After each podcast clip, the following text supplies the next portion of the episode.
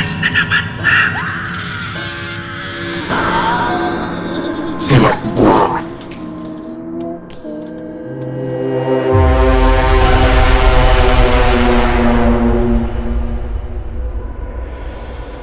Magandang gabi po sa lahat.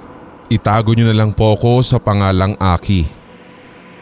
Nais ko lamang pong ibahagi sa inyo ang masasabi kong nakakahilakbot o kaya ay misteryosong karanasan na meron ako noong ako ay bata pa lamang. Ito po ay nangyari sa Davao del Sur sapagkat nandoon po kami nakatira noon. Sa probinsya namin ng mga panahong iyon ay sadyang mapuno at ang bahay na aming tinirhan ay malapit-lapit na rin po sa bangin. Doon po sa baba nun ay may matatagpuan kang sapa. Sa mismong tabi po ng bahay na kung saan kami nakatira dati ay meron pong malaking puno na kung tawagin po sa amin ay mandalugong. Pasensya na po kung hindi ko po alam kung ano ito sa Tagalog sapagkat sa tribo namin yun po ang tawag nila sa punong malaki na iyon tapos may mga bunga itong maliliit na kinakain po ng iba't ibang mga ibon. Sa punong iyon, marami po akong nadidinig na usap-usapan partikular yung ilan sa mga matatanda sa aming baryo na naniniwalang may nakatira daw doon na hindi namin nakikita. Wala naman din pong makapagsabi kung bata, matanda, babae o lalaki kung hindi naman kaya ay anong klasing elemento ang nakatira doon. Basta't ang malinaw sa akin, Sir Red, iniiwasan iyon ng mga tao. Ayaw nga din daw pong putulin sapagkat natatakot sila dahil sa itsura ng matanda at malaking puno. Yung bahay namin doon noon ay hindi pa po sementado. Yari pa po ito sa kahoy at kawayan and nung time na iyon wala din pong kuryente pang nakakaabot sa aming lugar sapagkat liblib naman po talaga iyon. Tuwing gabi ang nagsisilbing liwanag lamang po namin ay lampara. Pag walang ilaw, sobrang dilim po talaga at hindi mo makikita yung mga bahay na malalapit sa amin. Ito po yung naging dahilan kung bakit po kami lumipat sa syudad. Kasama ko po sina lolo at lola noon. Naiwan po yung bahay na aming unang tinirhan at talagang naabandona na po siya and after 6 months dumalaw na naman po kami doon nila lolo at lola at sinama po nila ako.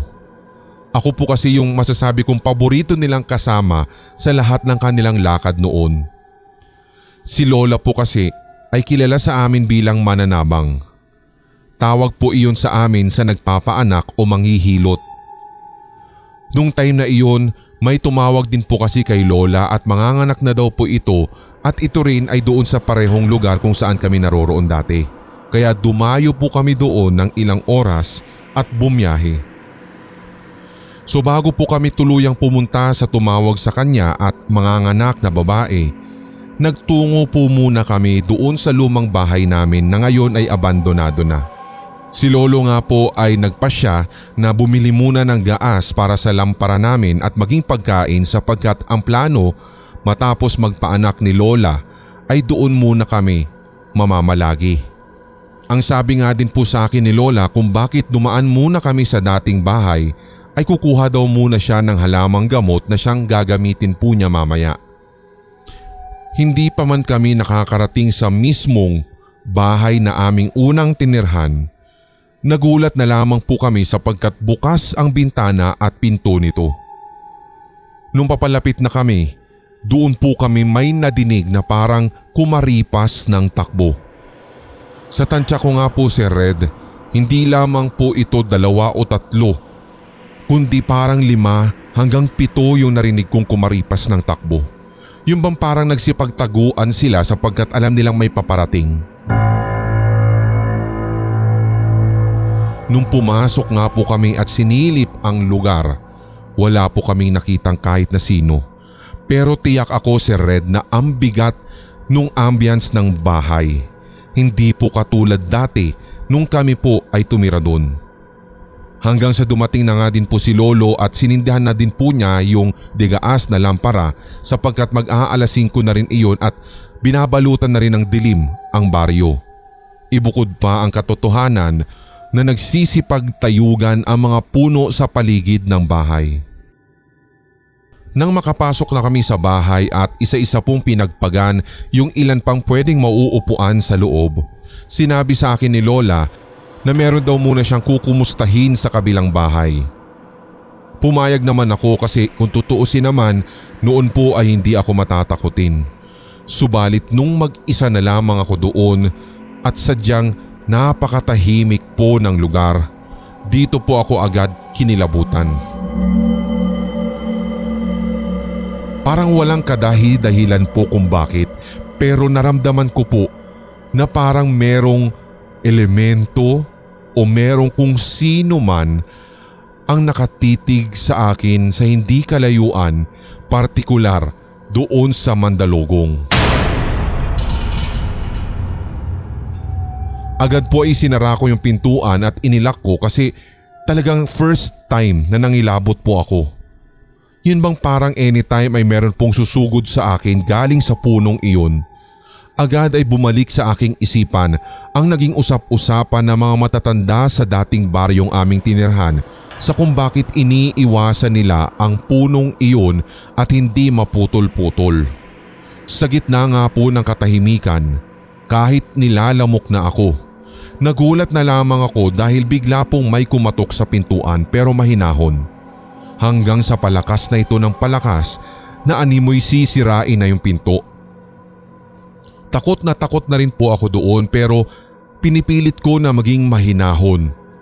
Agad ay naisipan kong hanapin sa gawin ng kusina yung bolo ni Lolo. Binuksan ko yung bintana kasi ang akala ko ay merong tao at pinagtitripan lamang ako sapagkat malinaw ko rin pong naaninagan na meron pong anino na nanggagaling sa siwang sa pinto namin. So ang ginawa ko po ay tumalon na lang ako sa bintana hawak ang bolo, inikutan ko po yung bahay papunta doon sa pintuan kung saan ko naririnig yung katok pero wala po akong nakita. Tumingin-tingin muli ako sa paligid pero wala pong kahit na sinong naroroon. After po noon, walang ano-ano may nadinig po akong parang yabag ng sakabayo. Para lamang po siyang umiikot-ikot sa paligid ng bahay pero ang iniisip ko noon si Red marahil ay alaga ito nung mga kalapit namin dating bahay sapagkat alam kong may alaga silang ganun dati. And given the fact na yun lamang po talaga ang means of transportation doon kung hindi kalabaw ay kabayo. So binuksan ko na naman po muli yung pinto upang pumasok sa loob ng bahay pero wala pong tao. Doon na rin ako natakot ng sobra. Ang ginawa ko po ay kinuha ko yung hymnal namin sa simbahan. Kumanta po talaga ako ng Christian song na alam ko para mawala ang takot ko at kumbaga pampalakas ng aking kalooban. Nasa tabi po ako ng bintana at naniniwala ako na pag merong papasok or magpapakita sa akin mula sa loob ng bahay na maaaring multo o kung ano pamang nilalang. At least malapit na ako roon at doon na ako tatalon sa bintana. Hanggang sa nakita ko sa hindi kalayuan si Lola. Doon ay mas nabuhayan ako ng loob at nawala ang takot ko. Pagdating nga niya, gulat na gulat siya sa akin kung bakit namumutla ako at pawis na pawis. Tinanong niya ako kung anong nangyari o kung meron bang pumasok sa bahay o kaya naman ay may gumawa sa akin noon. Ang sabi pa nga niya eh nadidinig din daw niya yung pagkanta ko ng malakas. Hanggang sa kwento ko na po kay Lola yung nangyari. Imbes nga na mabigyan niya ako ng advice o kaya palakasin yung loob ko, hindi po nangyari sapagkat tinawanan lang niya ako. Ang sinabi pa niya sa akin, Sir Red, Apo, sigurado ako namimiss ka lang nung mga tiga rito dati. Baka pinaglalaruan ka lang.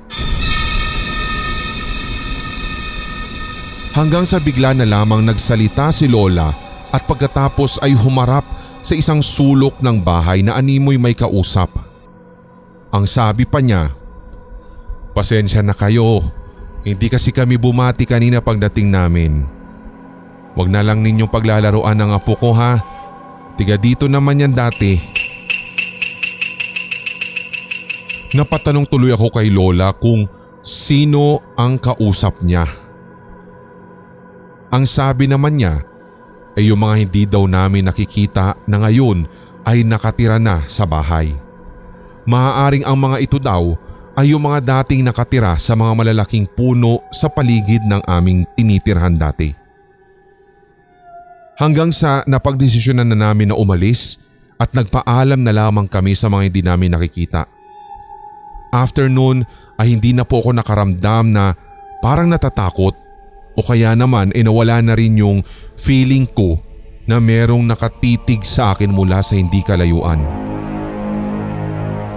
Matapos nga po yung gabi na kung saan nagpaanak si Lola ay napagdesisyonan po namin na doon na muna kami manatili sa bahay na iyon at hindi na po kami bumalik pa sa lumang bahay.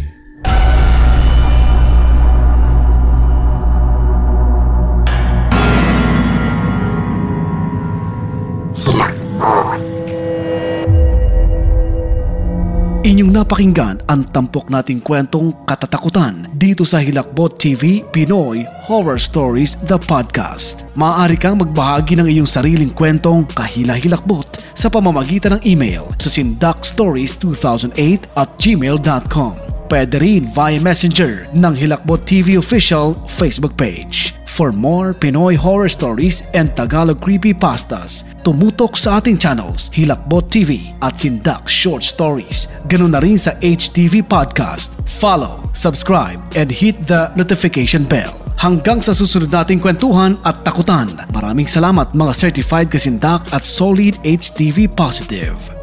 Mga solid HTV positive at mga certified kasindak, inaanyayahan din po namin kayo na i-follow ang ating podcast na Pinoy Horror Radio ng HTV Sindak. Ang ating podcast na ito ay mapapakinggan din po sa Spreaker, Spotify, Deezer, Google Podcast, Podcast Addict, Podchaser at iba pang podcast platform. Magkarinigan po tayo sa Pinoy Horror Radio, the podcast. Ngayong taon, tuloy-tuloy ang ating kwentuhan at unli takutan dito sa Hilakbot Pinoy Horror Stories Radio. Your first 24-7 non-stop Tagalog horror stories Sa YouTube.